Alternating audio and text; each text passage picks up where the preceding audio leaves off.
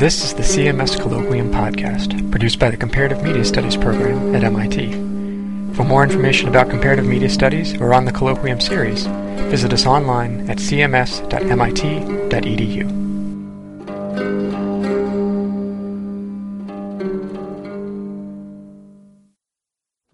and that uh, um, I, I, I, I have a couple of announcements. One is that that uh, in uh, two days, Nick, on Thursday, in our usual space, the Bartos Theater, an aspect of the conversation that we're beginning today will continue when another Harvard professor, another Harvard eminence, uh, Robert Darnton, uh, who is a uh, professor in the history program there and also the director of the Harvard Libraries, will be at the forum to discuss books and libraries in the digital age and that's in two days. This uh, next this coming Thursday at five o'clock in the Bartos Theater, and then in November, two days after the election, the second in our forums on the campaign and the media will be held, and uh, we're expecting that. Uh, uh, uh forum to be particularly uh, lively, not only because it'll be so close to the election time, but because the folks who will be speaking there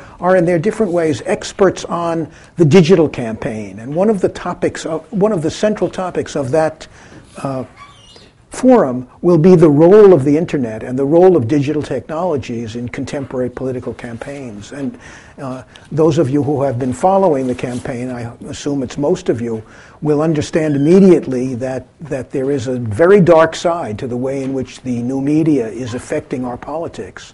Many people have said that the, that the uh, extreme partisanship we're seeing in some parts of, in, in, in, some aspects of the campaign is a function, or at least a partial function, of the viral power of the internet. Uh, and that's one of the, that will be one of the primary topics to be discussed at that forum. That forum will be held on Thursday, November 13th in Bartos Theater at our usual time from 5 to 7 p.m. Well, it's a very great pleasure for me to have two friends of mine uh, join me in this in this uh, uh, forum. Uh, Diana Henderson, to my far left, is a professor of literature uh, at MIT and the dean for curriculum here, uh, for for curriculum and faculty support at MIT. she is a noted author. She's written a, a, a, book called Collaborations with the Past: Reshaping, Reshaping Shakespeare Across Time, and across time and media and the second, uh, uh, and, and the second book, Passion Made Public, the Elizabethan lyric, uh, uh gender, uh, the Elizabethan lyric, gender and performance. Uh, she's also the editor of a very interesting series of an, anthology series called Alternate Shakespeares. the third, the third, right, the third, the third in that series is edited by Diana. it's a distinguished and interesting and um, rich series. Uh, she's also served as a dramaturge for professional and collegiate theatrical productions. Uh, and um, uh, she's going to join me in, in the first hour in, our, in a conversation we'll be having with Steve Greenblatt, and then we'll open, as always, open our, our, our, our uh, uh, microphones to general discussion, challenges, and, and uh, responses. Uh, Steve Greenblatt, to my immediate left, is the Cogan University professor of the humanities at Harvard. He was a Yale undergraduate and graduate student, also has a, an MPhil from Cambridge as well as a PhD from Yale. And he taught for 28 years at the University of California, Berkeley, where he was one of the founding editors of the influential journal Representations. He uh, moved to Harvard in 1977 uh, uh, and has, uh, 19, in 1997 uh, and has been 97. Uh, 97. we don't know our lives anymore. 1997. 1997, and and he's he, he remains at he remains at Harvard. he's he, he's been recognized as one of the most influential literary scholars of his generation uh, and is the author of a number of seminal, very influential books in literary study. I won't list all of them, but I'll mention a couple of titles. Some of you, I'm sure, have read them or read in them or read essays from them. Uh, uh, the, uh, in 1980, Renaissance Self-Fashioning. 1988, Shakespearean Negotiations. 1990, Learning to Curse. 91, Marvelous Possessions. In the year 2000, he published a strange and interesting book uh, uh, jointly with Catherine Gallagher uh, uh, called Practicing New Historicism. Uh, and it's uh, an interesting problem to read the book and try to discover which chapters are by Greenblatt, which by Gallagher. It, I actually can tell because the prose of one is much superior to the prose of the other, but Gallagher might not like that statement. Um, and in fact, I know it was a true collaboration, as you can tell from the from the uh, um, introduction and from the and, and, from the arguments themselves.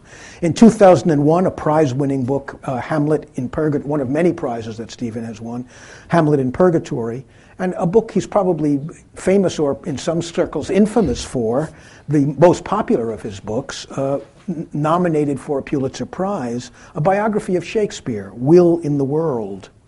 Uh, there, he was also the editor uh, of, of a number of critical anthologies, but his work as an editor may be even more influential in some ways than his own original scholarship because he has the immense distinction of having succeeded uh, Meyer Abrams, M.H. Abrams, as the general editor of the Norton Anthology of Literature.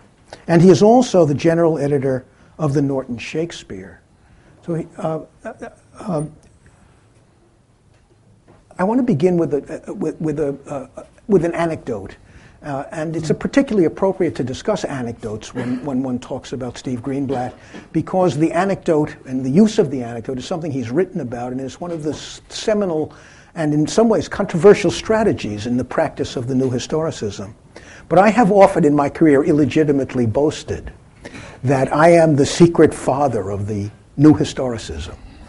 And the reason for this is that in 1969, when I was a young assistant professor at Yale, the most gifted graduate student there at Yale, just finishing up his PhD, was Stephen Greenblatt. And uh, the greatest uh, uh, accolade that, a, that a, a, graduate student in the Yale English department of those days could be offered was the offer of a job at Yale. And of course, Greenblatt, being the most distinguished of his distinguished contemporary graduate students there, was offered a job at Yale. And he was, but he was, since he'd also been an undergraduate there as well as a graduate student, he was intelligently ambivalent about whether he should accept this. And, and, and uh, although he had not actually been a student in my classes, we knew each other. And, I, I, and, and he came to my office one afternoon and he, and he told me, uh, in the, I guess this was in the spring of 1969, and he said to me, You know, Yale's offered me a job, but. Uh, the University of California, Berkeley's offered me a job, and I, I'm, what should I do? I'm tempted to, I'm tempted to, to leave. But he had the great sense that uh, in those days the Yale English department was unimaginably well known, unimaginably dominant. I mean, it was, this, it was thought to be the sort of center of the scholarly and literary universe. So for a young scholar to turn down a job at, at Yale would, be, would have been a shocking thing. Much, it was a much more distinguished appointment, for example, than a, an appointment as assistant professor at Harvard, for instance. And, uh, and it was doubly difficult for poor Steve because he had been the student of all the great men who populated that department, and he would be rejecting them if he didn't go. And I, who was an outsider, one of the few uh, uh, younger faculty members who had, did not have a, have a Yale degree, uh, I, my degree was from Stanford, had no and had not been a Yale undergraduate. I had no hesitation in telling Steve, "Oh, I absolutely think it would be a terrific thing for you to get away from these from, from, from, these looming from the, from these looming eminences. Go out to California, go to Berkeley. It's a wonderful department. You'll thrive there." And behold. well, that's my anecdote. Uh, I thought we might begin uh, by, by uh, talking a little bit, in fact, with Steve about what Yale was like in those days. And uh, uh in, one reason for this is that uh, one way to understand the work that Steve has done and also the work that others who have followed in the tradition of the so-called new historicism have done is to see it in part as a reaction against the dominant critical paradigm that was associated most of all with the distinguished faculty at Yale at the time. And, and uh, I thought we might start our conversation, Steve, by, ask, by, by, by talking a bit about, about your memories of that, of that time. I mean, I, my 10 years at Yale as a young faculty member were probably the intellectually the richest and most valuable experiences of my life, even though during that time I could watch the new criticism and the uh, breaking down uh, and, and, and a new dispensation starting, starting to enter uh, the, the profession and especially beginning to sort of divide the Yale faculty in very strange ways. But when I first went to Yale in 1966, uh, its place in the literary firmament, firmament was unrivaled, and, and it, it, it, for something like 25 years or so, was understood to be the center of a kind of energetic form of criticism uh, that I thought we might talk a bit about. Sure. Uh, first of all, thank you, uh, both and all of you, uh, for this invitation. I'm very happy to be here. Um, I want to have my own uh, anecdote of indebtedness, not so much for saying "Go West, young man," but for a different memory I have, or linked memories. First of all, it's interesting that that I think of us uh, as having been friends in, in back at that time, and that's interesting in itself as a piece of sociology because it meant that you and a handful of other junior faculty members in a quite hierarchical department were willing to hang out with graduate students. Right. Uh, that wasn't by any means universally the case, but it's a more particular memory, uh, uh, uh one that you will almost certainly forgotten, uh, in which you were talking about something you were writing, and you were uh, you were struggling with the thought that you were going to end this essay with a repeated phrase, namely, I believe the phrase was "not to lie, not to lie." Uh, and now it's odd, I remember it. I can't even remember the subject of the essay any longer, but the, I remember that conversation because, and I, it was quite important to me um, because it was about whether one could write uh, in the papers that one wrote. Because why were you worrying about whether you could repeat the phrase at the end? You were worrying about it because it wasn't uh, straightforward enough, uh, discursively straightforward enough. It was uh, trying to achieve a certain effect, the effect of repeating the same, whatever is involved in the effect of repeating yeah. the same phrase. And you were actually quite concerned about it in a somewhat neurotic way, but in the way that we all are, uh, about whether one could get away with it. Um, and that, that is important because for me, then, and then subsequently too, the idea of thinking of what one does as involving writing as well as the uh, whatever the scholarly research work one, uh, aspect of one's work is, has been extremely important to me and more or less continuous. And though I won't say it probably has at least as much to do with my mother as it does with that conversation with you, nonetheless, that conversation with you was important as a, as a way of articulating and releasing the desire to do something that was a little transgressive uh, in the pathetic, modest ways of the English department, uh, right. uh, right. in the in the research agenda that we were uh, trying to learn how to do. And uh, the I was I, I have a quite happy memory of um, at Yale of going down the hall. I can't remember remember where it was that I was living in, buttonholing um, someone named David Brown, who's now a curator, I think, of the National Gallery in Washington of Renaissance paintings, and saying, I've written the first sentence of my dissertation. And the, it was a dissertation on Sir Walter Raleigh, and the first sentence was, Sir Henry Yelverton was no friend to Sir Walter Raleigh. That was my equivalent of not to lie, not to lie.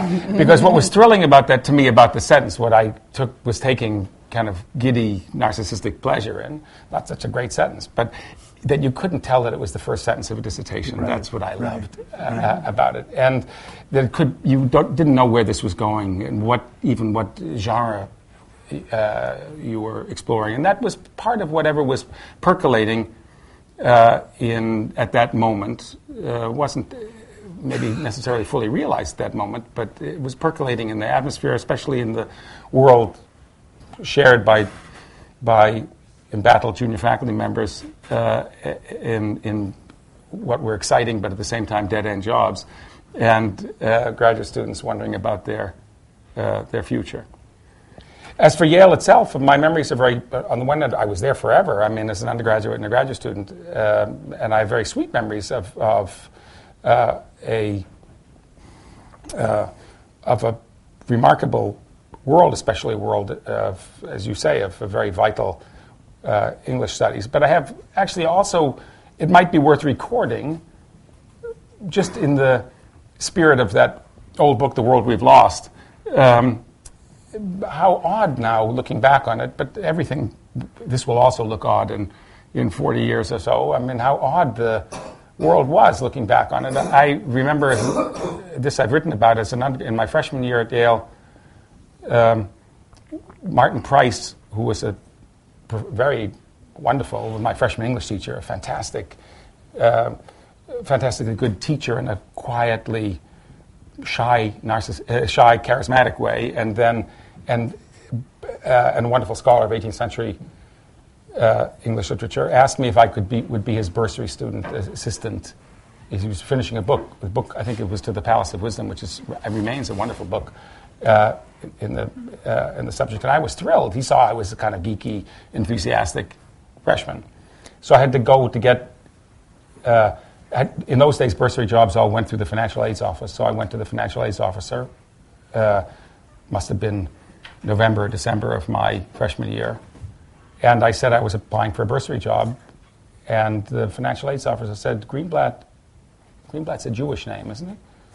and I said, yes. He said, well, frankly, we're sick and tired of the number of Jews who are coming into this office trying to wheedle money out of Yale University. This was 1961. So it's unbelievable, really. 1961, that was still possible um, in, uh, at a major university. You know, I, I, I, had thought that we were going to be only celebratory here about Yale, but I, but I.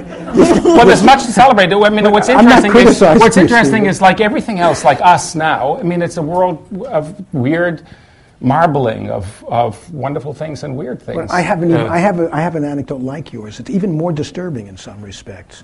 Young assistant, pro, uh, assistant professors at Yale, when they first arrived, were, were not free the, in those days to choose their courses. They were assigned the work that they were supposed to do. And I was assigned what was sort of the defining, the signature course of the Yale English department at the time. It was, it, it was a course, it was a course in, in, in, clo- in the close reading of, I forgot the total number. It went over a whole, sem- a whole year. It's a great course. It's what, a course that made me an English major. English, English 25 what, or 125, depending what it is. Its title was something like Nine Great Poets yeah. or something it was, like that. It re- remains the best course and, I ever had. And uh, uh, when I, I was assigned this, not having been at Yale in any way, it was very intimidating because one of the central people to teach was Milton and, and Paradise Lost, which I had not I confess, had a great love for as a graduate student and sort of skimmed through it, and then I found I had to teach it.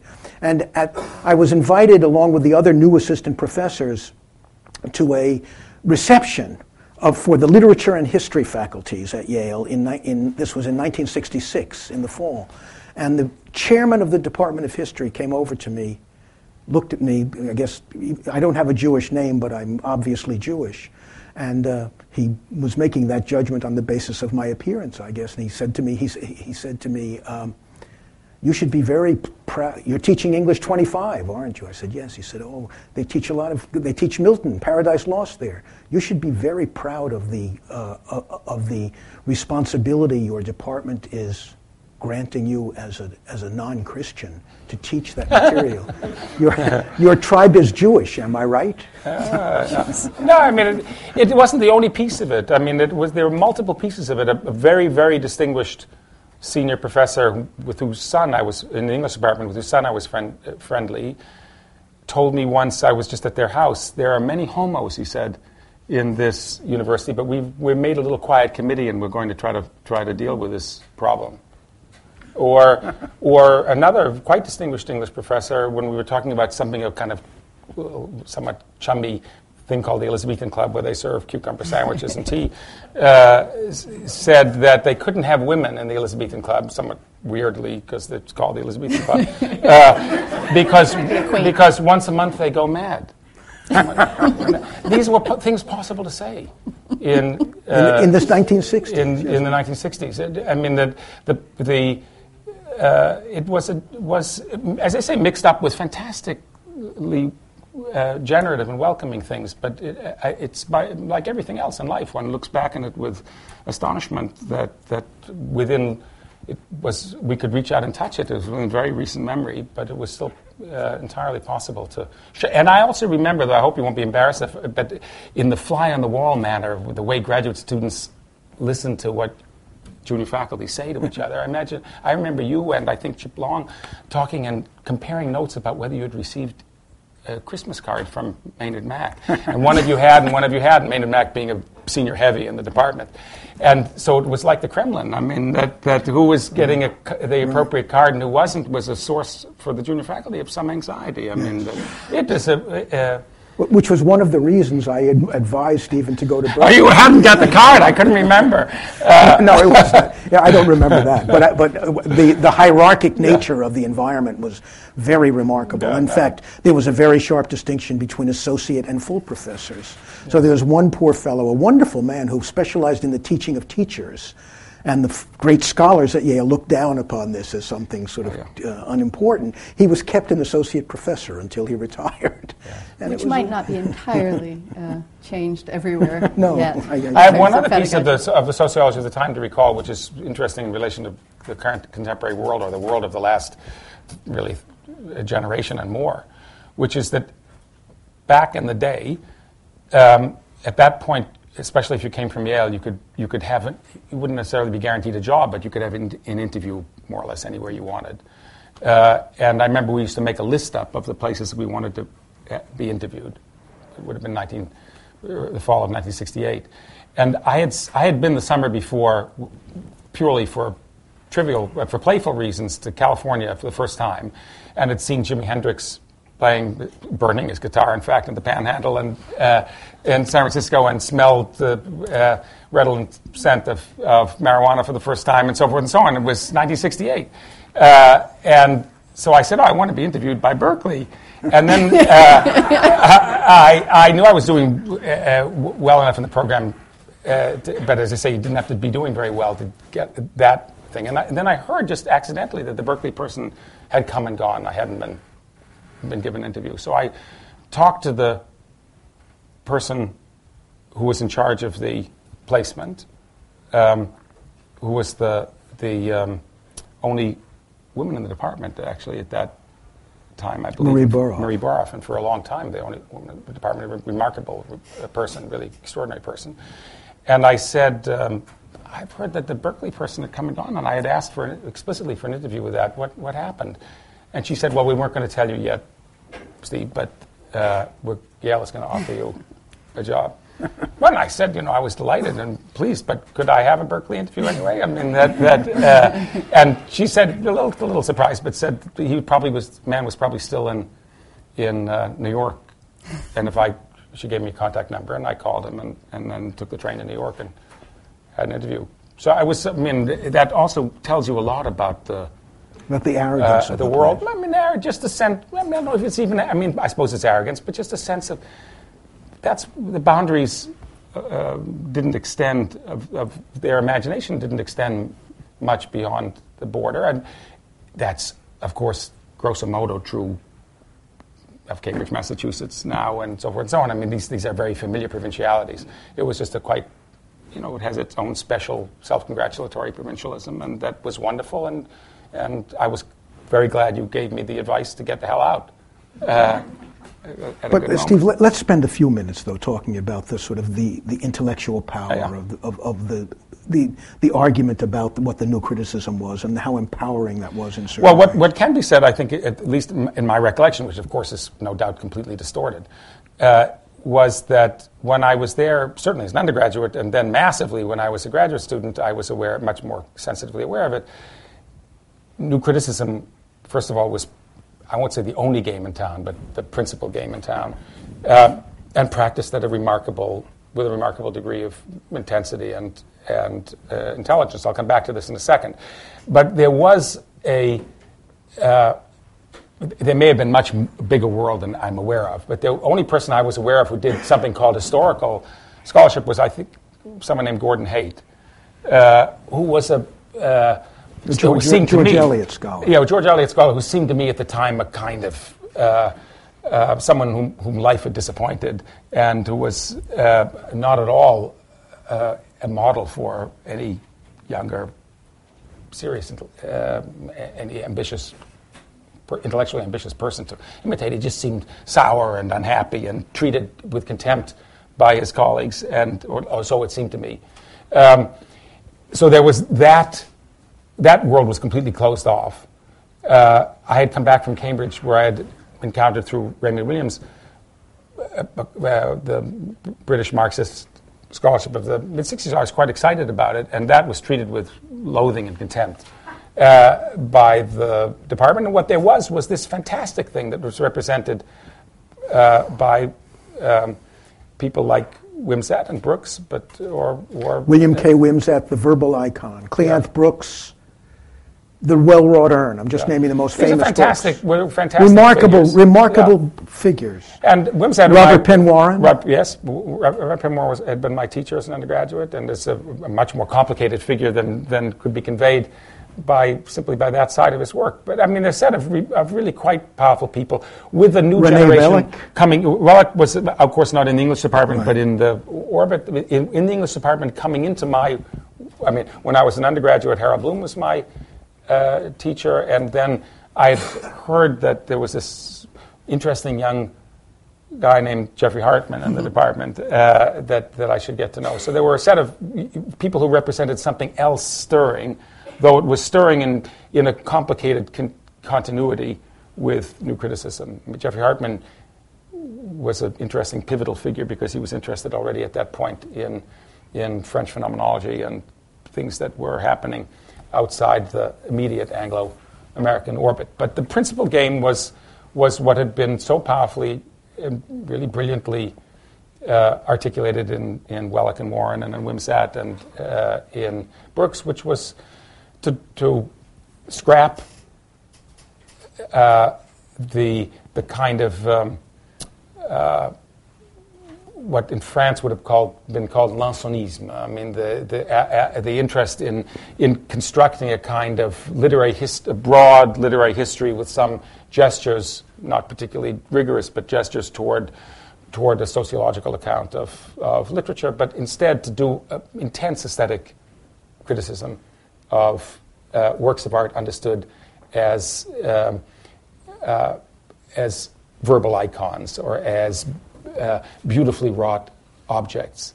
Uh, or, as Wimsatt put it charmingly, as puddings or machines. Think of them as puddings or machines. If you think of them as puddings or machines, you don't think uh, of, of a poem. You're not interested in, in um, the childhood of the cook uh, or of the marital status of the machinist. You're interested in whether the machine works or what the um, pudding, you might be interested in the ingredients and in what the results are of the pudding. And that was a way of, uh, of freeing you from a certain kind of, in their account, a certain kind of time wasting and very low level sociology, uh, or, God forbid, uh, vulgar materialism in relation to uh, works of art, and uh, to understand what their internal making was, usually centered around notions of ambiguity and irony. Um, sometimes on, on there were more there were other also philological questions, but centrally it was um, a kind of American appropriation or exfoliation of what Empson, let's say earlier, and Seven Types of Ambiguity had done, uh, and it produced fantastic results for a generation. It was democratizing because it meant that people who didn't come from backgrounds that, that uh, uh, had either easy access to or kind of national association with this literature could actually feel like could possess it and say I think that's I think that in a way was its incredible attraction to me. A boy was the first one in my family to go to college, ignorant, ignorant as a rock, and to be told by these scholars that if I applied my intelligence to the text, without any other sort of outside. If I read the text as closely and as hard as I could, I could understand it and in, interact with it. Yeah. It's, an unbe- it's a very democratic idea of, of literary study, and, and in many ways a very enabling one. And it was also a kind of liberation from not only from a certain kind of historical study, but from a certain cult of taste. So it wasn't that you had to have exquisite taste you had to know how to deal with uh, with text to get your hands dirty in them and and mess around with them and understand what their internal structures were and be clever enough to grasp the as I say it turns out that there are limited numbers of these moves you could make but of ambiguities and ironies uh, in them uh, And it was. It was I'm, I'm very. Uh, uh, one of the failures, it seems to me, of my generation is that uh, we had this training, which I, we, like every generation feels about its parents. I mean, we grew impatient with, but I'm enormously grateful that I had years and years of it, uh, and I wasn't. I haven't been able to reproduce it, except in very modest gestural form toward uh, my own students, because it, uh, so they didn't have that to both absorb and kick against. I, I, actually think that St- Stephen may be underestimating himself in some ways here because I think one of the things that distinguishes his work from a lot of the work of other so-called new historicists is his power of reading closely.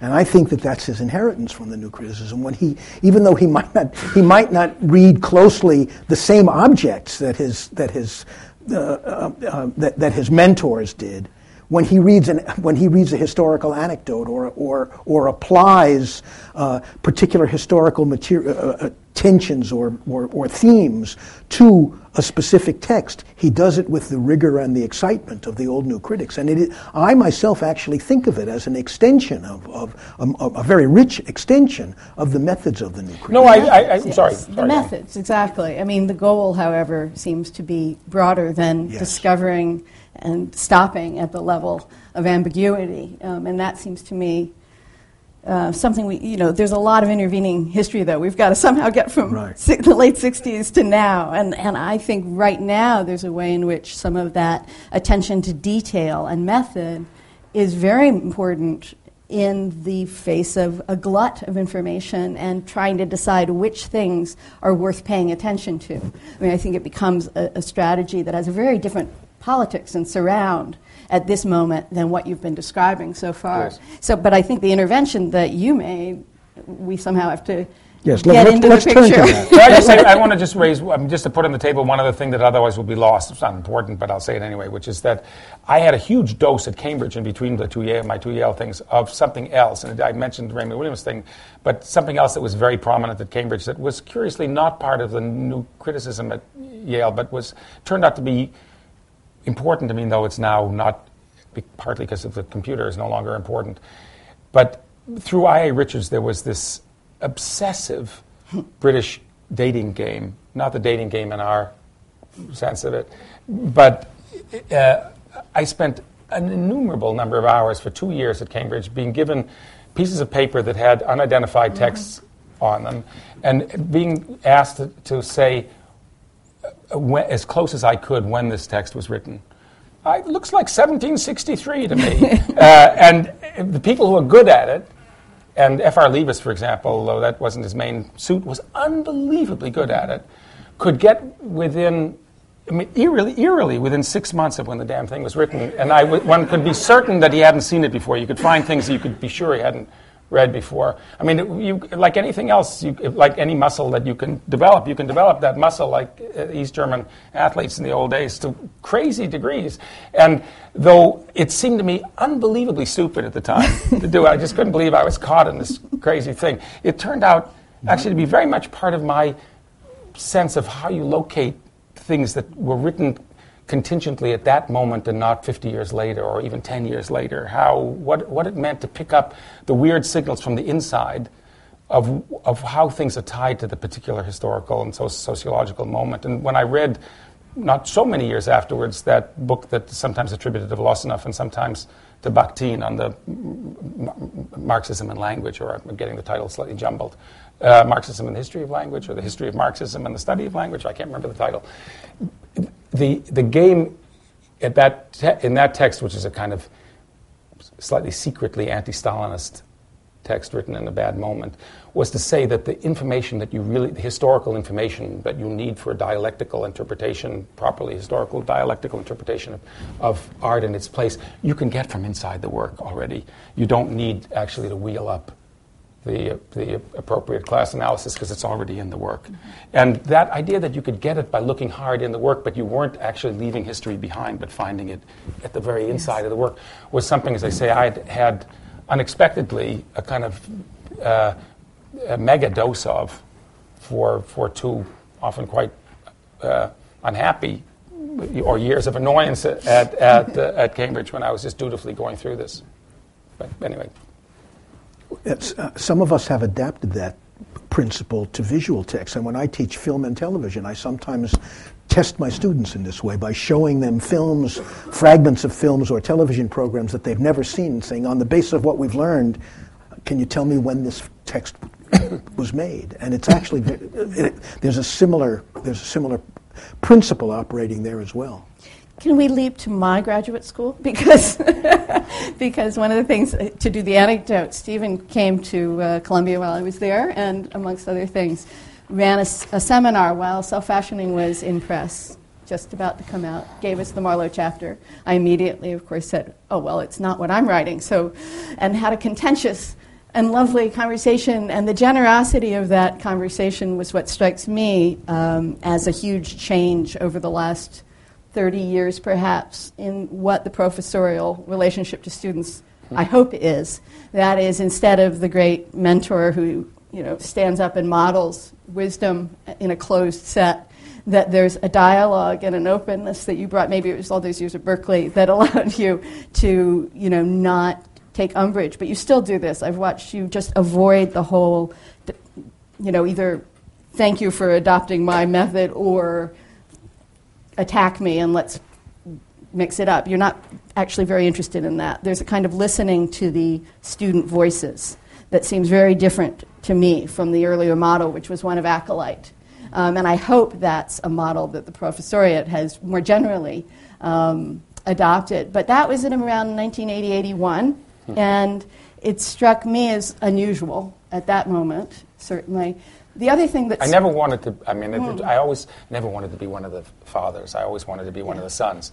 uh, and so, if you want to avoid being one of the fathers, uh, if you're frightened of that, especially because you wanted to kill your own father, yeah. uh, as it were. I mean, I always wanted to kill my doctor mm-hmm. father. Yeah. Uh, then, then you're better off finding another strategy than, than becoming one yourself. So I have a slightly less generous account of why probably I don't like. I, I um, the, the, I, have never wanted to be in Killed that position. Or kill. Yeah. Uh, Fair enough. I mean, I didn't actually care at that moment about what your motives were. I cared that the room was actually talking to one another, and that was not always true. Um, at that moment, still, I think some people in the room would agree with that who were, who were there around late 70s, early 80s. One of the reasons, though, people were also not always getting along was that something had happened in the interval between what you're describing and that moment, which was high theory. Hartman became perceived as part of the Gang of Four, et cetera, at Yale, and then also cultural materialism in England. Mm. And the way in which your work came in, at least from my perspective, is a little different than just in some seamless step from the new historicism, um, excuse me, from, from uh, this new criticism and old historicism moment.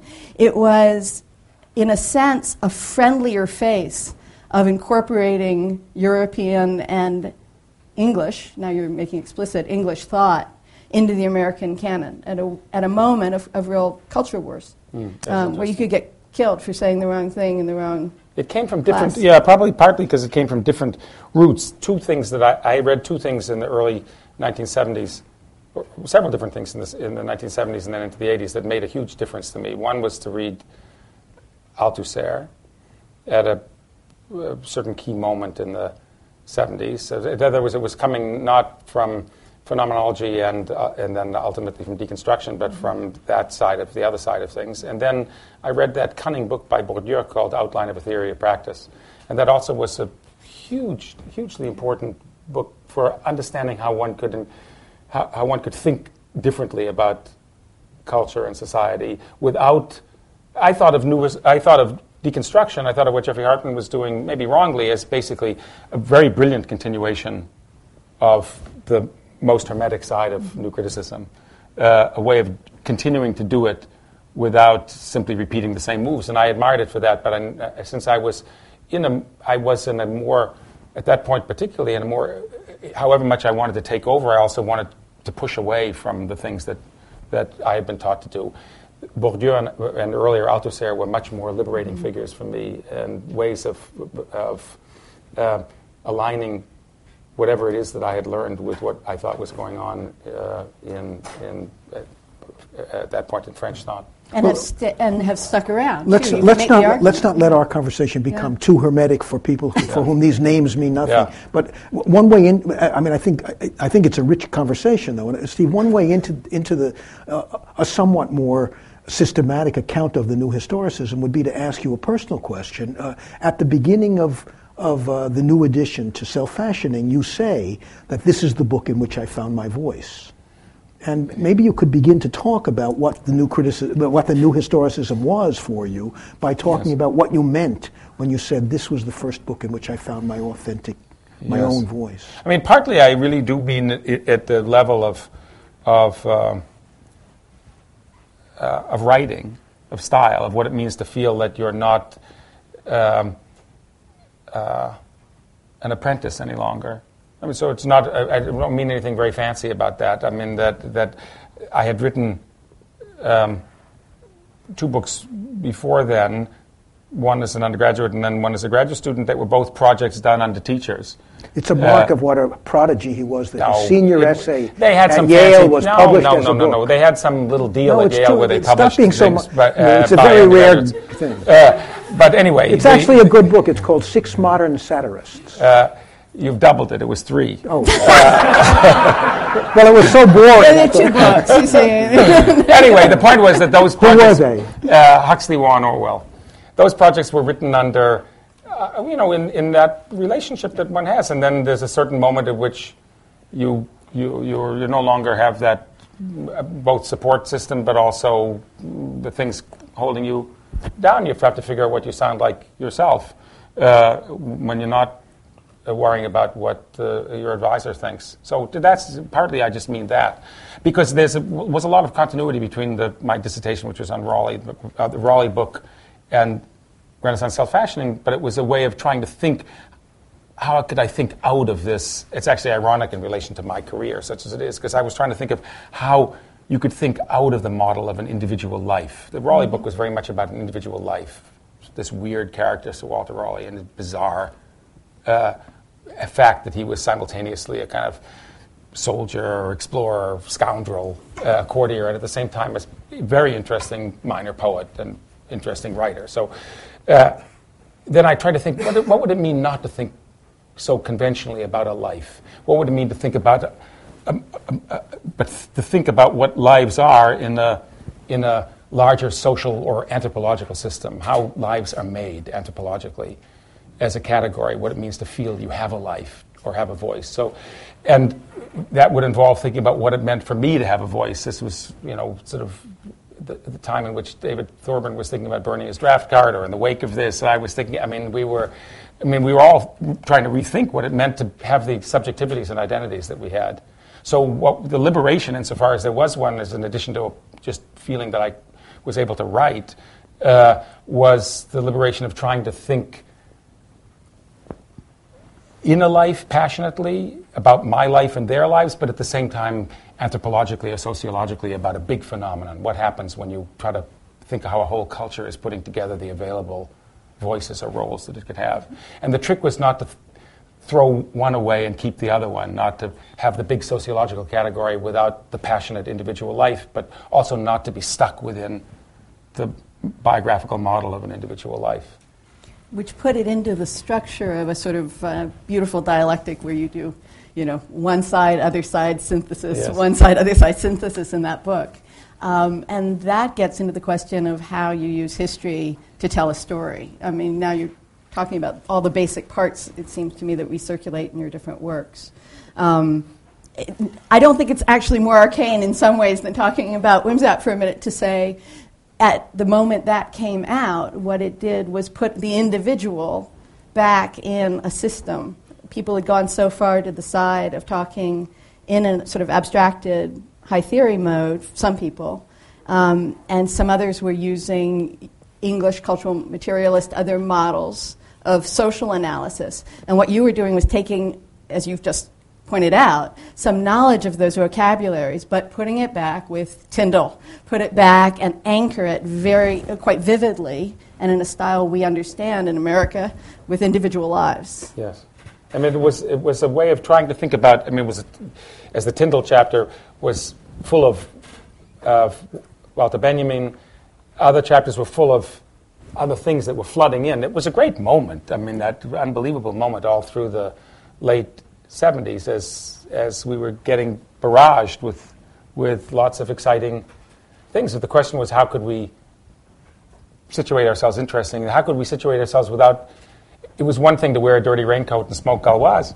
Uh, the question was how to sound like you're true to who you are, as an, uh, your own education and your sense of what humans are at the same time use this stuff. And that's where the history and who you are comes into play, I guess. And, and all along, it seems since that, and it comes up even in Will in the World, there's a real sense of the chapter as overtly a unit of rhetoric, a unit of organizing history to bring out some particular angle. Um, it's not just, you know, let me follow history in the sort of dead version that we started with of an old contextual history. Um, yes. It's not like every moment in the life of Shakespeare is equally interesting, and so we have to chart every moment.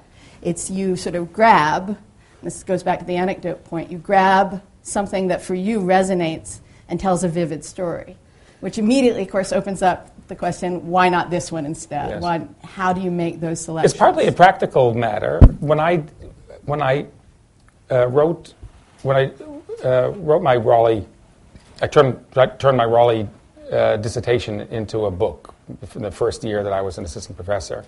Uh, I um, sent it, I shouldn't admit this, this is a kind of thing one hides, but I'm, I'm too old to worry about it any longer. I sent it uh, to uh, the manuscript to the Oxford University Press. Um, and they sent it in turn to um, a, a, woman named Agnes Latham, who must have been like 112 years old at the time, who was the, the doyen of Raleigh studies who had uh, worked, very nice woman. I had had tea with her when I was in, in England when I was interested in Raleigh, and they, uh, she um, had worked all her life and had produced one exceedingly modest article and then a uh, edition of a very good edition of Raleigh's poems. And she read the book and she wrote a report for Oxford Press saying that in Perhaps after seasoning of 20 or 25 years, Greenblatt would know enough about Raleigh to write a, a, a book about Raleigh. I mean, and so he, she just was urging me to attack the book, but she said it's way, way too early. I mean, I had to go back. So, A, she understood nothing about uh, the structure of American Academy. I'd be a dead man uh, trying to hold on to this book for 25 years. But B, also that vision of, of how to do this work to immerse yourself for 25 years so you know absolutely every detail, if you at least that you can, about someone's life, uh, seemed to me uh, a, um, a, form of intellectual deadening, or rather, my vision of it was precisely. Uh, uh well, there was someone else who, from back in the day. There was a man who wrote a brilliant dissertation, by all, all accounts, uh, and then was a Yale assistant professor on Hardy, I believe, and yeah. he just couldn't finish the damn thing because he kept worrying he might learn something else about Hardy. Uh, uh, I mean, he was a very later, brilliant fellow, fantastically I mean, brilliant, a fantastically famous teacher, and he just kept acquiring more and more stuff about Hardy. The book has never appeared. I think he must. He also must be about 80 years old now.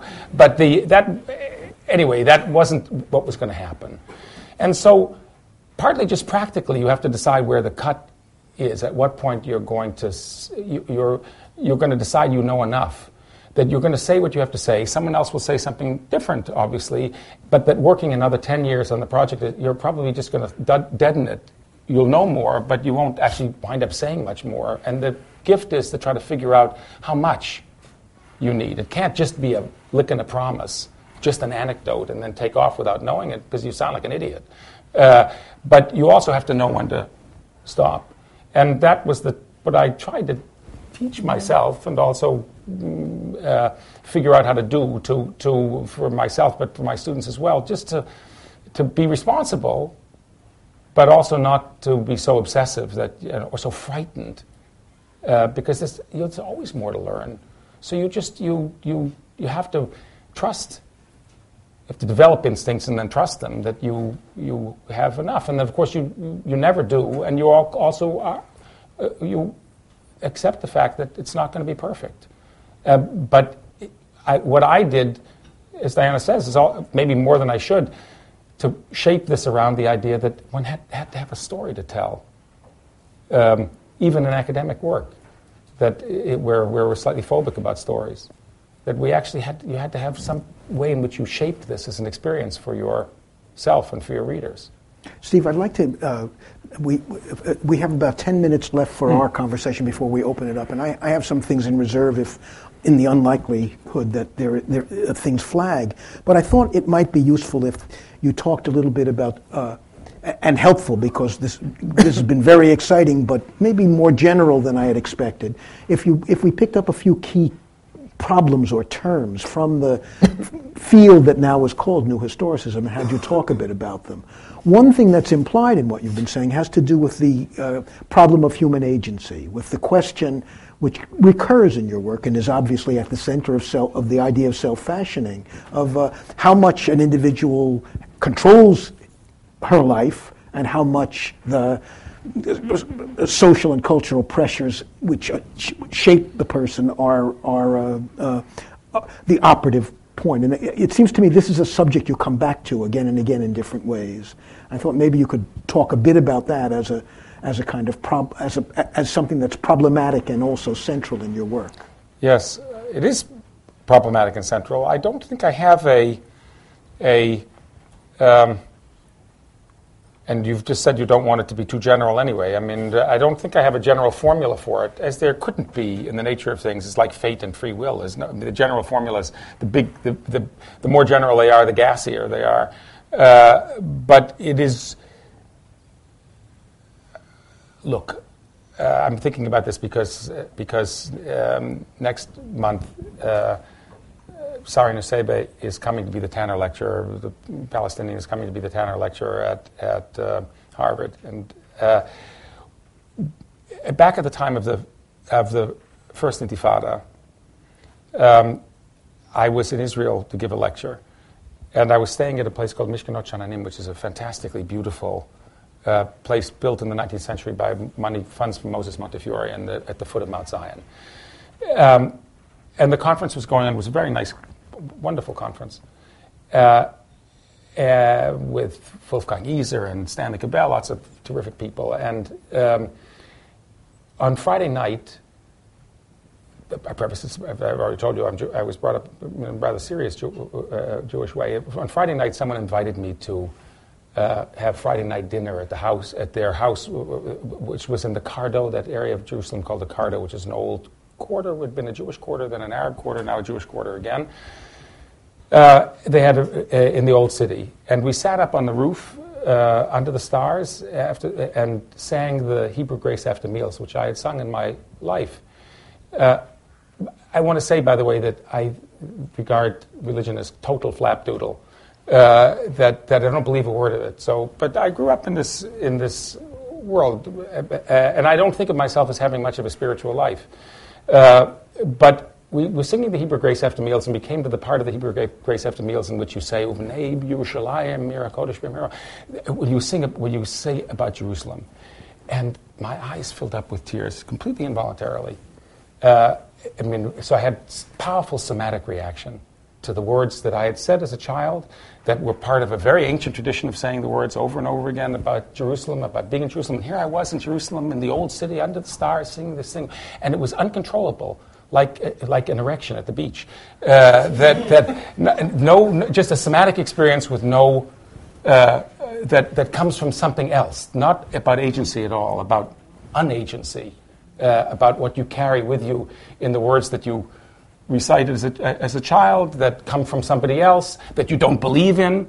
I was already way post belief uh, at this point, but that, that uh, are nonetheless are producing this effect. So that's the anti agency part of this. And the agency part of it is you then think, Christ, what is that about? Uh, what do I want to do with that? And there are lots of different things you can do with it. I mean, you can, for example, decide that you want to give up everything, move to Israel, and settle down in the West Bank in a settlement. Uh, my own response was that well, my own response was uncertain. I didn't know what to do with it. I was amazed by it. The next day, the conference, not the next day, but then the, then the Sunday, the conference began again. And all that Saturday afternoon before, and then all during the conference, there were low level explosions and sounds of helicopters going overhead. And I thought, I can't stand this. I don't, I mean, I, I, I don't know what's going on here. I mean, I knew what, I, mean, I knew what was going on from the newspaper. So I called a friend of mine who was a left wing, crazy left wing Jewish Talmudist. Uh, and I said, I've, I've got to get out of this situation I'm in. What, what should I do? I described the situation. He said, Do you want to meet with the PLO? And I said, Sure. So we went to, to Nablus and we met with a left wing faction of the PLO.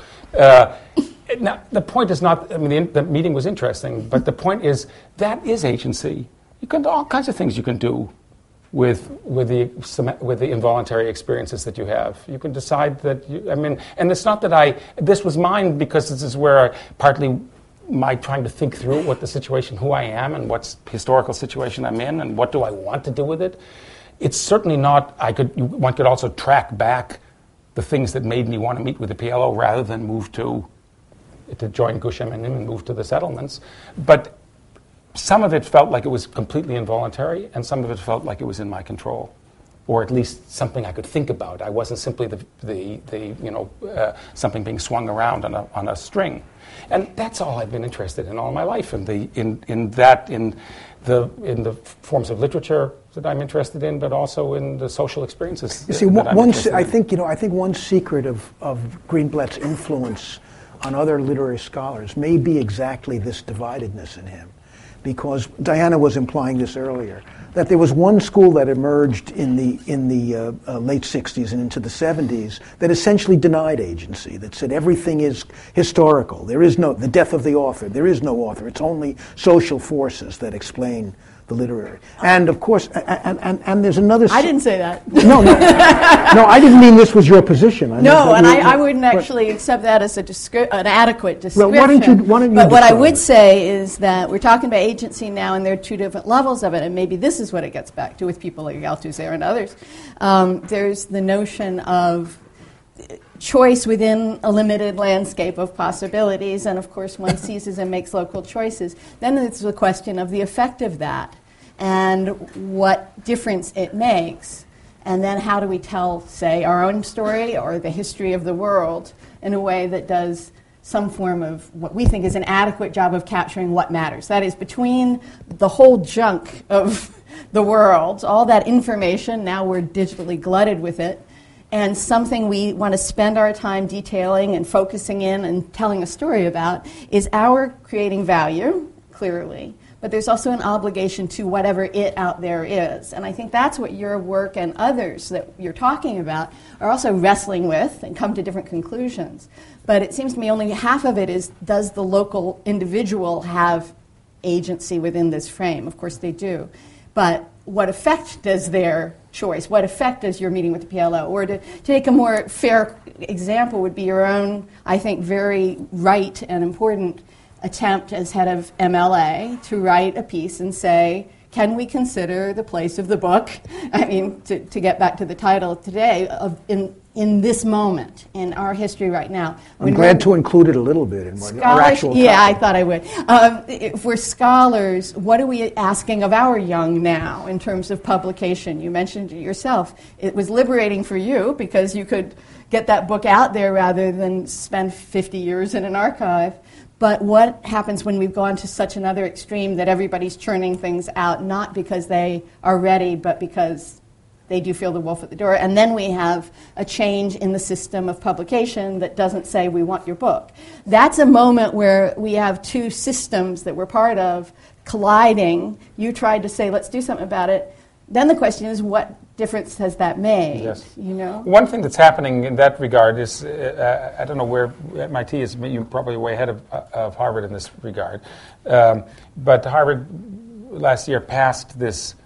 Uh, this is not f- by any means a full answer to this question, but as you may know, Harvard passed a, a, a the Harvard. Oops, sorry. Harvard faculty passed a, a vote uh, saying that faculty would be required, in effect, but you could opt out if you wanted if you wrote a scholarly article to make it available, a, a, universal access digital version available through Harvard. That is to say that, that you had to, unless you uh, specifically request to opt out. If you publish a scholarly article, it has to be universally accessible digitally. That's a huge step. A huge step because, I mean, it, it, the actual immediate reason for it is to try to fight Elsevier and the other uh, um, gouging uh, journal publishers of, for scientific journals. Uh, but as a general principle, is the idea that the work that we do should have a natural home uh, uh digitally and with universal access. That's the beginning of the transformation uh, that, uh, for which I was ultimately calling. not that we'll cease to write articles that will appear on paper or books, but that that the, the, everything implied by the technology that the older technology that we've used is in flux. And I wasn't sure when I wrote the, that article for the MLA where it was going, but what was clear to me was that the future would lie in some uh, transformation of our understanding of what it means to appear uh, on the web and how we can uh, actually use that rather than simply be uh, you know, the passive bystanders of this, tran- of this transformation to, uh, to help younger faculty, but also to make m- more broadly accessible all of our work. And for me to support this was I'm not significant in itself, but significant because, as David said at the beginning, I'm the co-founder of a scholarly journal that may be harmed ultimately in the, in the short run by this. Because why would you subscribe to a scholarly journal if all articles are also are, are available uh, on the web? And I'm not sure I know the answer, except I think it's not going to happen very quickly, both because not everything is going to be available, but also because you feel you're part of a community when you subscribe to a journal. Uh, it happens in most ju- literary journals to be a very small community. And for that matter, the books that we're writing, for the most part, are a very small community. We can actually reach much broader audiences, I think, if we make more creative use of the digital technology that we have. Well, we, we've, we've barely touched on what the new historicism is, but I think it's time to let the audience uh, uh, come in with questions. There are microphones on either side. Uh, uh Brad, do you want to have people come to the microphones or do you want to hand them out? All right. If, if, you raise your hand, we can pass. Since there, since there's no center aisle, that makes sense. If you if you indicate that you'd like to speak, uh, we, we, the microphones will come to you. And you might uh, it would be helpful if you identify yourself because uh, you, you you'll be known for to posterity in that way, since we're recording and and uh, uh, digitizing this event. Whitney. Hi. Um, I'm a second year student in CMS and uh, very happy to have you here. Thank you. Um, your work's been really important in my own work, and I'm writing my thesis right now, um, dealing with kind of these very is- issues of how to um, how to historicize uh, how, how to historicize media objects. Um, but I was really interested in one thing you said early on about um, how you see new, new historicism as part in finding history in the work. Um, I'm reading a work right now by Jane Newman, Pastoral Conventions, and she's kind of positioned the whole thing as a critique of New Historicism. And her critique is that it ends up bringing history back as uh, an objective field against which you can locate literary works in. And I don't know that she's fully um, fair to, to the kind of work that you and other others who identify as new historicists, um, the kind of work that you've been doing. But I, I was wondering if you had a response to that. Yeah, I know, Jane. I haven't read this this book, at least not, I, know, I think I know pieces of it. I, I don't carry a, a, card, obviously, in my wallet that says, you know, official new historicist, and, uh, uh, and there are lots of ways of doing this. I, uh, I think that, um, you know, that, that one of the, on the whole, probably salutary effects of the new historicism is that made the old historicism live again.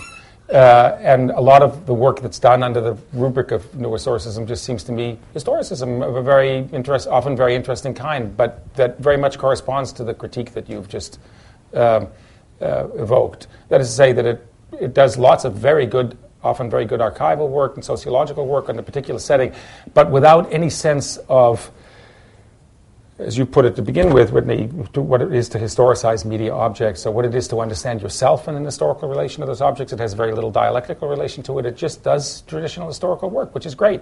But it, it has, uh, um, there are lots of other ways of doing it. And I, partly for reasons that, uh, that David already invoked, because of my own interest in close reading and in, in, in being involved that way in the text have never been, and also my impatience and probably my limitations as a genuine historian, I've always been eager to put that historical contextual work in some dialectical relation with both understanding who I am, understanding what my discourse is, and what its historical relationship is to the, these texts and so forth, trying to get it into play and not simply create a stable background to, into which you can insert the literary text. I've never wanted to do that, and I, I respect there are uh, great people who do this. I respect the work, but it just happens not to be what I think is the most interesting game for me. Uh, hi, I'm Matt Lord. I'm a fourth year English student, undergraduate here at MIT. Um, my question sort of goes to fortune telling, and I hope perhaps draws in some of the themes like agency that's permeated our discussion. Um, if you look at the history of literary studies since the 50s and 60s and the birth of new criticism, one account um, of that history might tell it in terms of a dialectical process. This seems to be a buzzword of the evening. Uh, a dialectical process of cross generational cross generational rebellion. You have the new critics, and then the new historicists, and then the new aestheticists of the '90s. I'm wondering if there's a kind of teleological endpoint or equilibrium to that process, or if not, what's next in literary studies, or just most generally, how do we think of progress in literary studies different, say, from progress in other fields of intellectual inquiry? Well, whatever it is, it's not physics.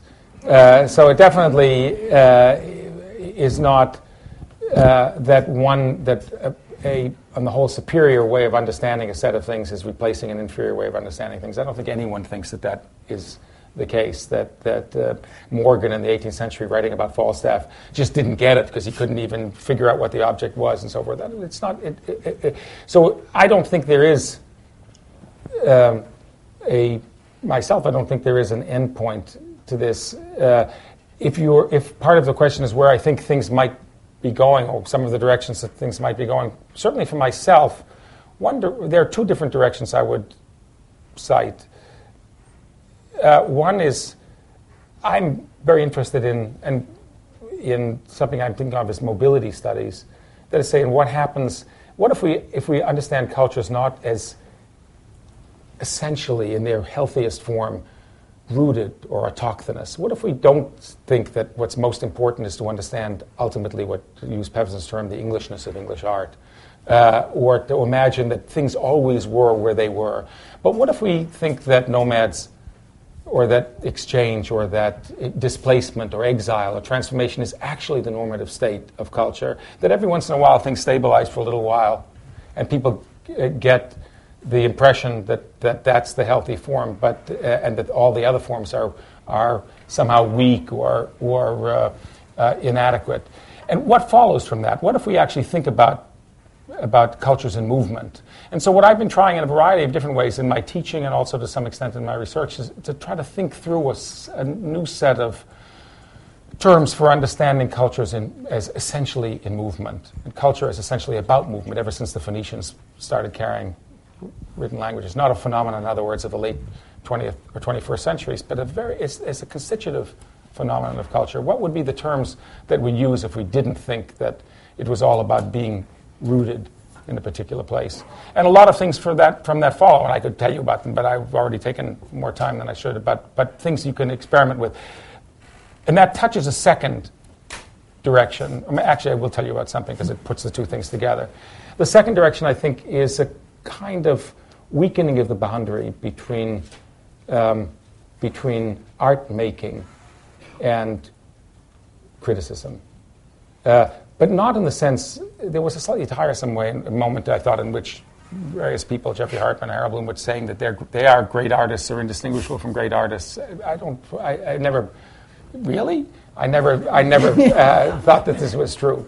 Uh, but I do think that in one's pedagogical practice and perhaps also interpretive practice that getting more of a more interesting relation to the makers. Uh, the new, newest, new criticism, after all, was based to some extent on absolute refusal to believe anything the makers said uh, about what they were up to. A, a, a, programmatic skepticism about it and a desire not actually to know on the whole. But I think a more interesting relation to the makers, not only the makers' account of what they're up to, but a more interesting relationship to of criticism to art making and how to, put the two of the things together, I think might be fun to do and interesting. Partly because it's again, like most of these things, it's really driven by one's students, even though one doesn't admit it. What students want to do. They're inter- I mean, first of all, it's possible. Again, thinking about digital technology, it's possible to make things in interesting ways that it was much more, uh, much more difficult to do. Certainly, visual things are remarkable. Things can be made now that couldn't have been made uh, five years ago, let alone uh, 15 or 20 years ago. And we have to be in a much more interesting relationship to it, I think, than we are. So I said I would bring the things together, and I'll tell you something very, very quickly about something I've been working on, which is I'm interested, totally conventional Shakespearean that I am. I'm interested in what Shakespeare did with his sources. It's the oldest, hoariest subject of Shakespeare criticism. Because, as you no doubt know, he didn't like, on the whole, to make up things. Uh, he liked to rip other people off. And that's how he became famous originally. The upstart crow, beautified with feathers. He's famous as a thief from the beginning. So this is not just a contemporary perception about him, but it is, or rather contemporary in terms of Shakespeare's contemporaries, that, that that's what he was up to. And so the question is, what happens when he, when he steals from other people? What does he do with the materials? So, and I've always been interested in that. It's a completely conventional subject. But I'm interested in thinking about what happens if you don't imagine that the fate of all of these objects was to fall into the Shakespeare gravitational field and end there. But as part of a, a, a don't much end- more they don't mobile, end there. That's yeah, right. they don't end there because he actually knew that that wasn't where his profit was going to be anyway, and aesthetic as well as as business. It was going to be about creating huge, long-term ripple effects and tra- transformative effects, metamorphic effects. And I'm interested in experimenting with that in, um, intellectually, aesthetically, uh, and in a scholarly way too. So I've been trying to create a kind of experiment to watch what happens as these materials move from culture to culture and place to place. The one thing you've you've talked about is is digital, and I know you're doing it in your classroom now, um, Oh, yeah. which is expensive to do it that way. I mean, that takes real resources, as if you if you pointed out. But we've been doing it in Shakespeare studies with performance for Yes. years, right? Absolutely. And so th- it's interesting to me that now is the moment when people are seeing it. I think partly because we've had performance for years, and it's not the new thing. But digital has made people in the humanities aware again of the need to talk to makers and to think about that I relationship. think that's absolutely right. Absolutely right. Um, my name's James, and uh, I uh, something you said. Uh, this is kind of a question about politics and academia, and so it's a little bit mundane compared to some of the interesting themes that, that you're talking about. But your story about being in Jerusalem reminded me, kind of out of the blue, of this situation, and kind of prompted me to ask about it, which was the situation a couple of years ago at Harvard where a poet had been invited, I think, by the English department, Tom Herndal. And you don't, you don't have the name right, but Uh, okay. w- w- what was the name? I can't remember it, but it wasn't Tom Herndl. Not Tom Uh, Holland. but Tom Paulin. Tom Paulin, excuse me. Uh, I always get that wrong. Um, not the other isn't even a poet, I don't think. Um, and he was uh, uh, he had written and spoken in a way that was, I think, angry and militant about Jewish settlers in the occupied territories. He was, after the invitation, attacked, uh, and I, the, the story was that the then President Summers weighed in, and there was pressure on the English department, and the invitation was withdrawn. And then there was uh, then there was sort of a controversy about the withdrawal of the invitation, Yes. and the response to that was that there would be an invitation six months six months later. There was sort of there was going to be an invitation subsequently extended, and then, as is often the case, I think in situations like that, the things it'll blow over, it'll all go away, and then it sort of nothing ever happened that I'm aware of after that. And I guess I'm just interested in if you your your take on that whole situation and Yeah, I'm sure. I don't have a I don't have a uh, blow by blow. I used to know more about it than I know now. I have a very quick uh, uh, forgetting mechanism, uh, and I don't think it's. Uh, I I don't think that I certainly don't think Larry Summers said you can't have the lecture or anything of the kind. I mean, uh, though I think he was exercised about it. Um, Tom Paulin said things that were actually extremely foolish to say, namely, uh, he called for the killing of the West Bank settlers, all the Brooklyn born West Bank settlers, he said. Those Brooklyn born West, they should all be shot, all of them. Well, that's actually a stupid thing to say. I mean, I say this as someone who's neither Brooklyn born nor enthusiastic about the settlers. Uh, but that's actually uh, calling for the shooting of people in a that it's not and the, and that name that way of characterizing them was not intelligent, um, in my view. But would that mean that he couldn't be invited as a poet to come to Harvard? No, of course not. I thought he should. I thought he should come, and I thought people should give him a hard time about that. My, myself, that would have been my response to it. But the um, I didn't. I wasn't actually. It's interesting. The forgetting that you invoke was true in my case. I thought he had been subsequently invited, but maybe you're right that he hasn't. I don't know. Yeah, maybe possible. I thought it was was um, uh, the rescinding of the invitation was uh, seemed to me a foolish act, personally. But giving him a hard time seemed to me, or registering protest for what he said seemed to me appropriate, without, as they say, supporting West Bank settlements, which on the whole seemed to me a very bad idea, personally. Uh, my name is Peter Walsh. Um, I listened uh, a couple of weeks ago to a mock, kind of a mock debate between two British classicists, and one was taking the Roman side, and one was taking the side that the Greeks were the best. And about halfway through the discussion, the Greek advocate naturally brought up Greek literature, and the Roman advocate con- countered by saying, Yes, but what we think about the Greeks is what the Romans thought. And I had never thought that, thought of that before, and I had never, been, certainly never been taught about that, even with some years of studying classics. But it occurred to me that it was probably true, that you know, the Romans were this block in between. And so my question is are there certain moments in scholarship that are like the security gates at airports that you can pass through but you can't get back out and once you have gone through that gate there is no way of reconstructing the, the world that you had before that moment in scholarship. You know i don't have a point of view on that. It's just yeah that's a fascinating a wonderful image and a fascinating example. Uh, i mean you're in a, in a certain sense uh, replicating the argument between Catholics and Protestants that led to a lot of bloodshed, because the question was whether you ever could get back uh, there. I mean, the, this is one of the great historical arguments in the West, uh, and there Catholics and Protestants still exist, as it were. There, the two factions didn't settle it. Uh, I would have uh, said. I mean, the question fascinates me for a reason other than the general. Um, I'll come back to the general question, but I'm trying to write a book at the moment about Lucretius' De Rerum Natura, which is the way in which the West basically keeps Epicureanism alive. That is, to say, Epicureanism, which is manifestly Greek creation, in this case largely because virtually all the texts of Epicurus are lost, uh, and of Democritus too, and Leucippus. It survives because a Roman poet in about 50 BC wrote a magnificent poem that kept this thing going, and one or possibly two copies survived into uh, the late Middle Ages, were found. Uh, so my sense is that um, there, if, to the general question, my sense is that there's no getting back, but that you, there's also no, no getting back in the pure sense, stripping it all away and just getting the thing itself.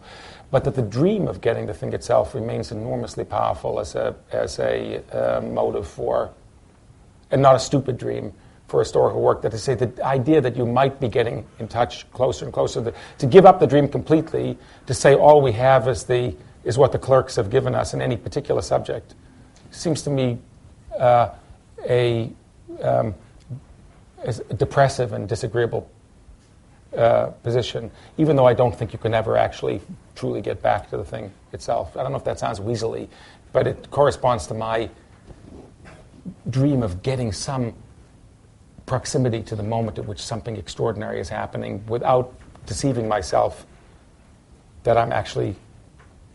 I mean, that television show, You Were There, uh, that I'm, we're actually going to get to see that moment where they'll all be dressed in their appropriate historical clothes and nothing will have intervened. We do get back to some part of that's different by having the dream because then you go outside the genres that define the past as understood, right? Yes, I mean, yes. you start doing diff- material history in a different way. You start reading women's writing as and letters as literature.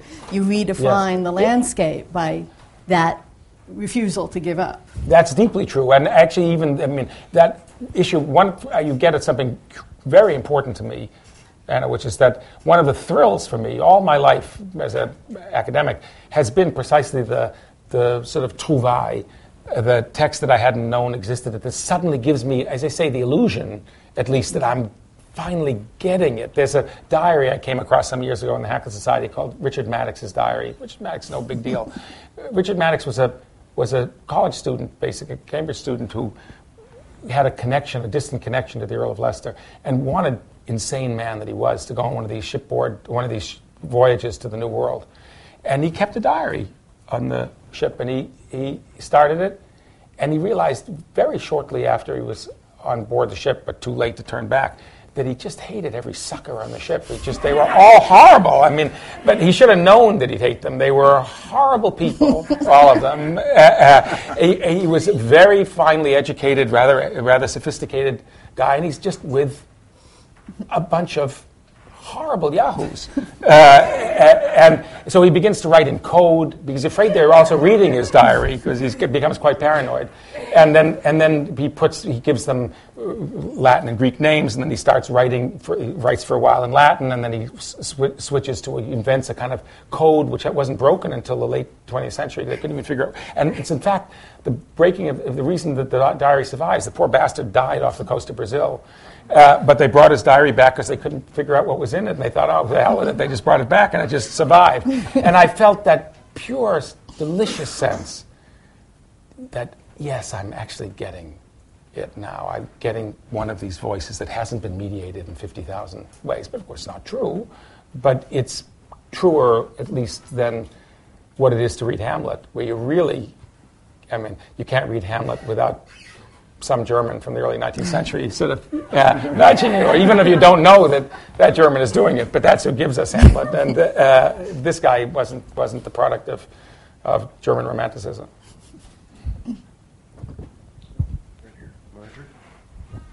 Um, I'm Marjorie Resnick, and I want to tell you that I really like the idea of our creation of a new criticism that would deal with culture and movement because I just taught a, a book by one of your colleagues in an antique land. Oh, yes. By Ghosh.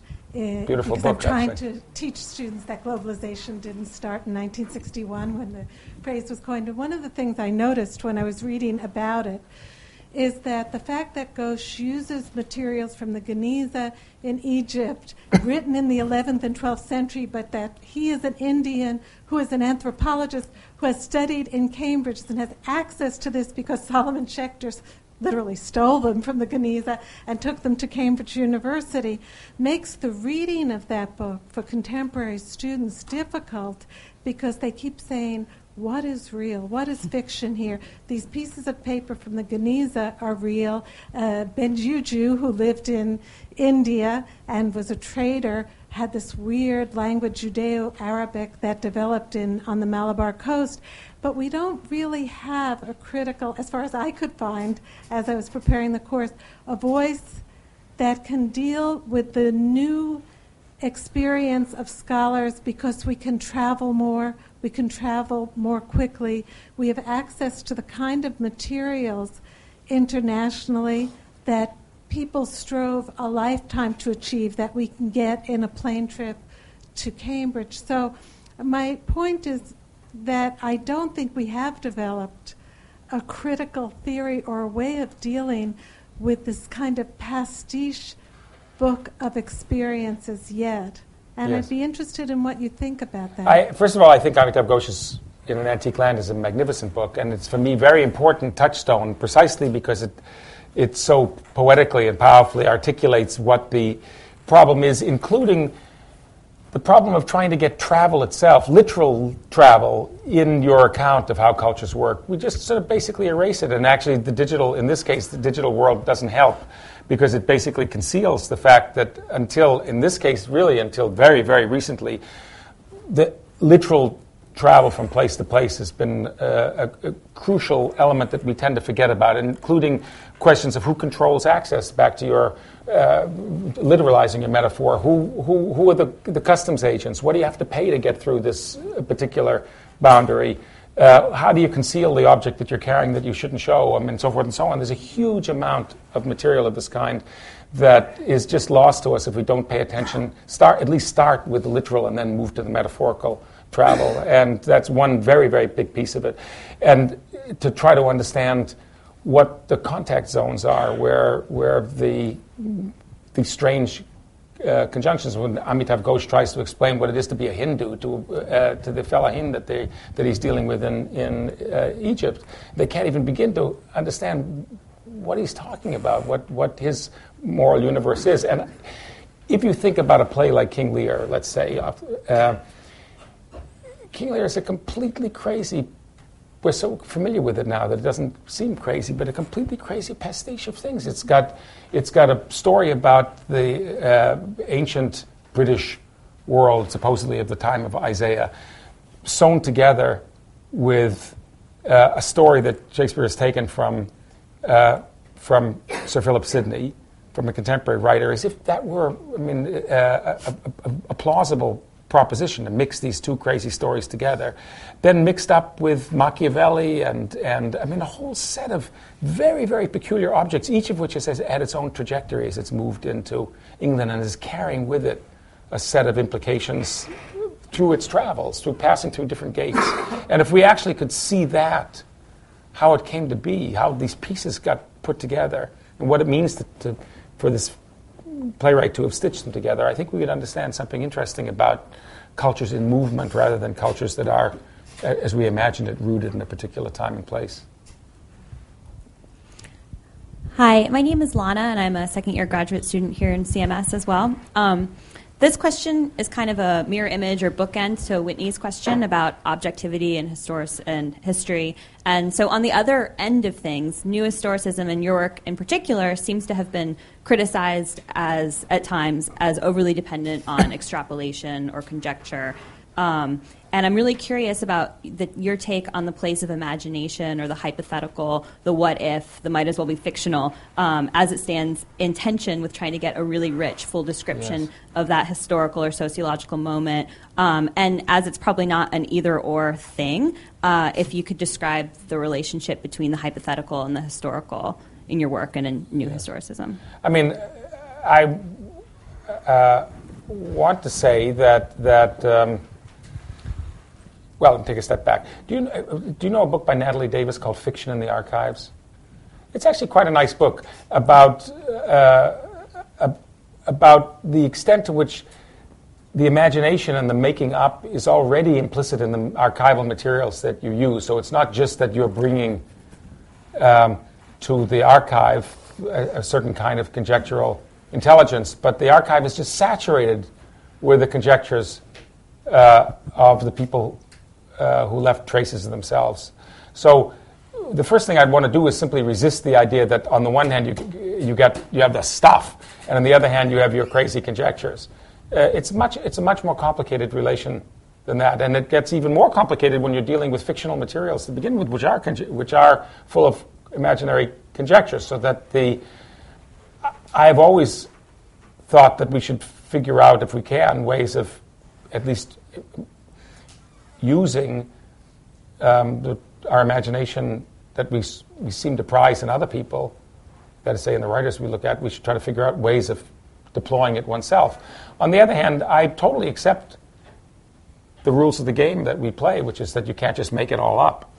Uh, that, that you have to indicate somehow that you're ma- making it up or playing the game of making it up. So I then say I understand that our discourse is not. I, never thought of anything that I wrote as a fiction, um, but I, but I've always wanted to figure out ways of, in, to varying degrees, of getting um, the the both the structure through storytelling and and through certain writerly effects, and also the affects of uh, that are that are reachable through the imagination to get them in play.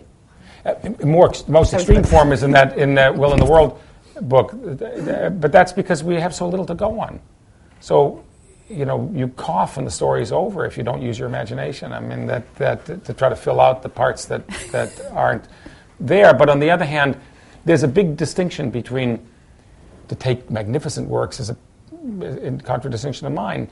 There's a there's a huge difference between what Joyce does in Ulysses or what uh, Anthony Burgess does in Nothing Like the Sun, and what I do. Not only a difference in quality, as there is an immense dif- difference, but but also a difference in the game being played because Joyce and Burgess both understand that as fiction writers, they can go immediately for the thing you'd most want to do with the with if you're trying to extrapolate Shakespeare's life from his work, which is to write a story about sexual betrayal and jealousy, since it's the obsessive subject of most of his career.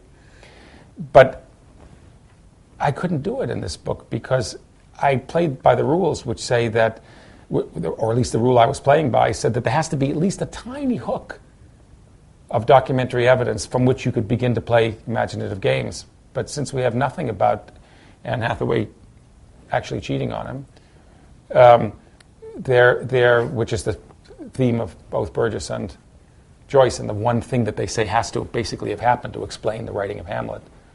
Um, I don't go there.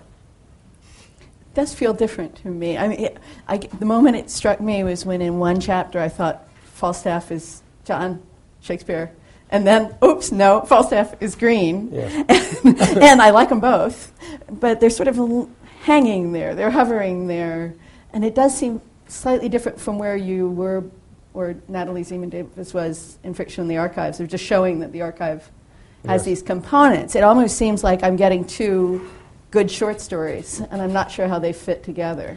My assumption is that Shakespeare made his stuff up using as much as he could from lots of different things in his life. So I felt he didn't have to choose between his father and Robert Greene. Why should I choose? Uh, I just assumed, in fact, if I knew 50 other things like that, I would also have thrown them in. We just don't happen to have them. But I assumed that he made up most of the stuff he made up using the pieces that he made up from uh, the pieces he could draw on from lots of pieces of his life. Not that as, that he chose one character to be the basis of anything. Uh, certainly not anything as spectacular as Falstaff. And you do that. I mean, you go back and forth, but it seems a different texture of writing, just speaking rhetorically, where you don't feel the necessity to sort of announce in the way, let's say, traditional scholars would Yeah. come in and say, by the way, you know, X, Y, Z. There's a, there's a freedom there Yes. that is different. And I, I think that's what I'm hearing, too, about the movement towards a more creative, overtly creative writing si- Yes. side of it.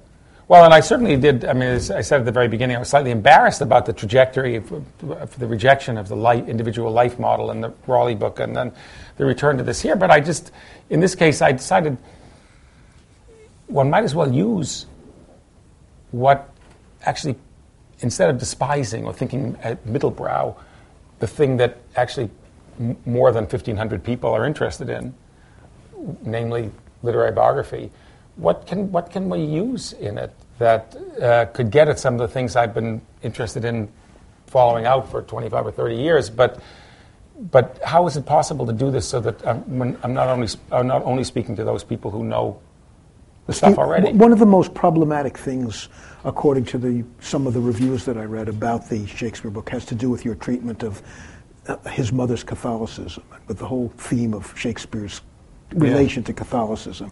I wonder if you'd say something about that. mean, Because I I- mean, that's one of the places where you Yes. do, I think, take a great imaginative leap that many scholars would quarrel with. Yes. I mean, it's, and it's of course entirely possible that I got it wrong. Uh, there again, there's there is pieces of tantalizing evidence, but first of all, the evidence is like everything that, especially with that particular subject, where you could actually get in fantastic trouble. Uh, the evidence is uh, opaque, uh, difficult to understand. Um, so, several things to say.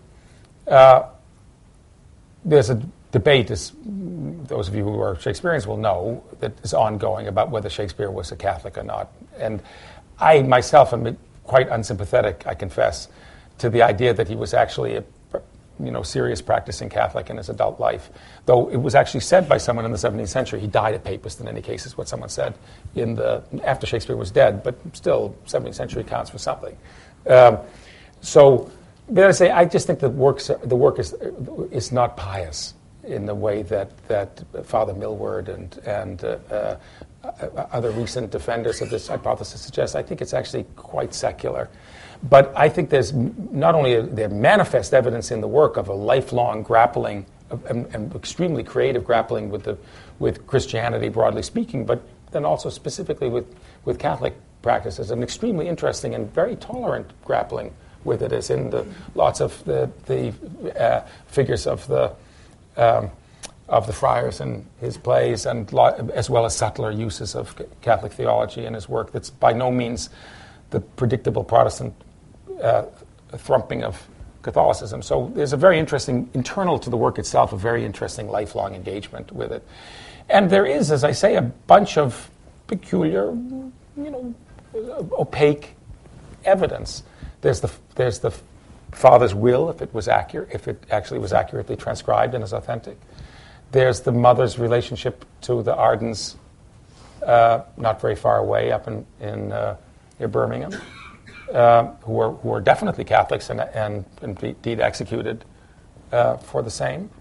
Uh, there are those that peculiar phenomenon of the people who educated Shakespeare, who wound up in, who, uh, who seem to have been an, have an unusual percentage of Catholics who wound up going to the continent and Douay. So, can I prove anything? No. But I thought it was interesting to tease out a life lived in the shadow not John Carey, like John Carey wrote a book about Donne in which he has Donne tormented all his life. I think this is also not believable, but Donne tormented all his life by his betrayal of Catholicism. Um, and I don't think Shakespeare was tormented all his life by his by what I take to be the secular turn in his work. But I think he loved damaged institutional goods. Uh, he loved, he thought that they were fantastically good aesthetically, and he drew upon them, I think, all his life. I think he drew upon them because he had very close relationship to them, personal relationship to them, and that at least was the story I tried to make here. But if he didn't, he also drew on them, whether he was had a personal relationship to them or not, because it's all over. The fingerprints are all over his work, and I could show you. I could show you for reasons having to do with the training that I had in the 1960s, not the, the interest that I have in the uh, 21st century. Right. what he's saying is he can find the evidence in the text. Yes. Well, he's also saying, I mean, and this seems to me really where you were saying a little bit earlier is we don't have much to build on. It, it affected people around him. It affected the culture in which he lived. It is not only about feeding everything back into the individual life of Shakespeare again. And I, I guess that's what I think is too bad that people aren't talking about in this book because it seems to me far more interesting to, to, go back to our issue today of audiences and change over time and what we can capture, when you're talking about the sonnets, right? And you're talking about the coterie audience where they would have gotten it. Other people who read the Shakespeare sonnets and don't necessarily get it in the time. And then us, none of us can get the coterie reading. We may get something close to what the non coterie folks at the time got. But that gives us different audiences and engagements with those texts. But it doesn't just come back to so what did Shakespeare say anyway? Yes. And that's where everyone keeps going yes. with the book. Yes. And it's, to my mind, the least interesting thing you can talk about. I certainly think the attempt to nail him down in a yeah. particular sodality is a, is a non-starter. It's just too big a figure for that, and too. He's a wonderful broken field runner. You can, can't catch him that way anyway. Uh, though I think he has lot, he's in an interesting lifelong relationship to lots of different things going on in his culture. I, I, have a, a, a, kind of thing I'd like you to do, Stephen. One of the most famous passages in Stephen's work is the epilogue to Renaissance self fashioning. In a way, it kind of undermines the book, and that's part of what's interesting about it. I thought, uh, um, since there seems to be a lull here, uh, I don't see any questions. I, I was going to ask you if you would read from it, Steve. And you, sure. can, you can edit it if, if you like, but it isn't that long. You can read the whole thing if you want. Sure. All right. Um, a few years ago, at the start of a plane flight from Baltimore to Boston, I settled down next to a middle aged man who was staring pensively out of the window. There was no assigned seating, and I had chosen this neighbor as the least likely to disturb me. since I wanted to finish rereading Geertz's interpretation of cultures, which I was due to teach on my return to Berkeley the following week. But no sooner had I fastened my seatbelt and turned my mind to Balinese cockfighting than the man suddenly began to speak to me. He was traveling to Boston, he said, to visit his grown son who was in the hospital. A disease had, among other consequences, impaired the son's speech so that he could only mouth words soundlessly. Still more seriously, as a result of the illness, he had lost his will to live. The father was going, he told me, to try to restore that will, but he was troubled by the thought that he would be incapable of understanding the son's attempts at speech. He had therefore a favor to ask me Would I mime a few sentences so that he could practice reading my lips? Would I say soundlessly, I want to die, I want to die? Taken aback, I began to form the words with the man staring intently at my mouth. But I was incapable of finishing the sentence. Couldn't I say I want to live? Or better still, since the seatbelt sign had by this time flashed off, he might go into the bathroom, I suggested lamely, and practice on himself in front of a mirror. It's not the same, the man replied in a shaky voice, and then turned back to the window. I'm sorry, I said, and we sat in silence for the rest of the flight. Well, maybe I'll stop there. That goes on, but, but, um, but that that, uh, that uh, was it did happen actually. Exactly. You might, you might, you might go to the end. Of, go here. Start. start so much for individual human agency, right? um, all right. Wait a second. Uh, it's, it's I wanted to. Say, I said that that. Why did I not want to do this? I partly was paranoia. I said I was afraid he would take a knife and stab me to death. I mean, that, that uh, partly a kind of Kafka-like feeling that if I said this, I would condemn myself to dying. Uh, but I said, in a manner, be- and beyond superstition, I was aware in a manner more forceful than anything my academic research had brought home to me of the extent to which my identity and the words I utter coincide, the extent to which I want to form my own sentences, or to choose for myself those moments in which I will recite, I uh, choose for myself those moments in which I will recite someone else's. Uh, by the way, I'd say is I feel slightly uncomfortable reading this. Even my own, the, the, the, I feel this about reading my own sentences. Right. Uh, to be asked, even by an isolated, needy individual, to perform lines that were not my own, that violated my sense of my own desires, was intolerable. So then the point of this is to say that when I conceived of the book several years ago, uh, I intended to explore the way in which English writers of the 16th century created their own performances, and, and then I was going to analyze the choices they made by representing in representing themselves and in fashioning characters, and that was where it came really out of my Raleigh book because I saw Raleigh as doing that. All, the earlier Raleigh book as doing that all his life, um, and then. This is just an account of the world that produced Michel Foucault, basically. As my work progressed, I perceived that fashioning oneself and being fashioned by cultural institutions family, religion, state were inseparably intertwined. In all my texts and documents, there were, so far as I could tell, no moments of pure, unfettered subjectivity. Indeed, the human subject itself began to seem remarkably unfree, the ideological product of the relations of power in a particular society. That's the mystic marriage of Althusser and Foucault. uh, uh, whenever I focus sharply upon a moment of apparently autonomous self fashioning, I found not an epiphany of identity freely chosen, but a cultural artifact. If there remained traces of free choice, the choice was among possibilities whose range was strictly delineated by the social and ideological system in force. The book I have written reflects these perceptions, but I trust that it also reflects, though in a manner more tentative, more ironic than I had originally intended, my initial impulse.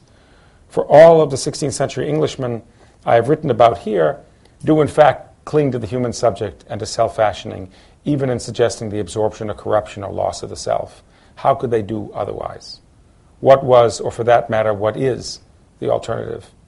For the Renaissance figures we have considered, understand that in our culture, to abandon self fashioning is to abandon the craving for freedom, and to let go of one's stubborn hold upon selfhood, even selfhood conceived as a fiction, is to die. As for myself, I've related this brief story of my encounter with a distraught father on the plane because I want to bear witness at the close to my overwhelming need to sustain the illusion that I am the principal maker of my own identity. That was how I ended, and I suppose it's the case that I've never, as David's asking me to read this suggests, though this book was written more than 25 years ago, I probably haven't ever got beyond that account of the peculiar situation you're in, except I now have a way of, of um, not explaining it or getting beyond it, but of understanding what its philosophical roots are, because its philosophical roots are effectively in what Lucretius thought of as the swerve. Um, that is to say, it's a material universe. If you actually could understand it, and I don't have to tell this at MIT, if you could actually understand it, if you could actually create a computer powerful enough to track all of the movements of the atoms from the beginning and from the Big Bang on, you'd see that everything was determined. Uh, that there is absolutely no free choice, except that there was an atom that swerved. And the swerving of that atom, bouncing off other atoms, produced effects so staggeringly complex, uh, so untrackable, and the initial swerve itself is so irrational and inexplicable, even by the, the, the, best materialist explanations we can come up with, that there turns out to be agency after all. Uh, the, that's as Lucretius understood it. Uh, that it comes, it, it not, and it doesn't simply come in late and through the back door. It comes up in the originary moment of this one thing that once happened, this inexplicable swerve. And that swerve was the thing that was most ridiculed for centuries after Lucretius was found. The text of Lucretius was found in 1417, and there are centuries of people crapping on Lucretius for the swerve. But of course, it's the only part of Lucretius, as the rest of it has now been abandoned. It's the only part of Lucretius that seems now, in relation to contemporary physics, kind of hip as an understanding of what actually matter is about and, and how, uh, how problematical the old Newtonian physics now looks in relation to what physicists now understand to be the movement of atoms in the material universe.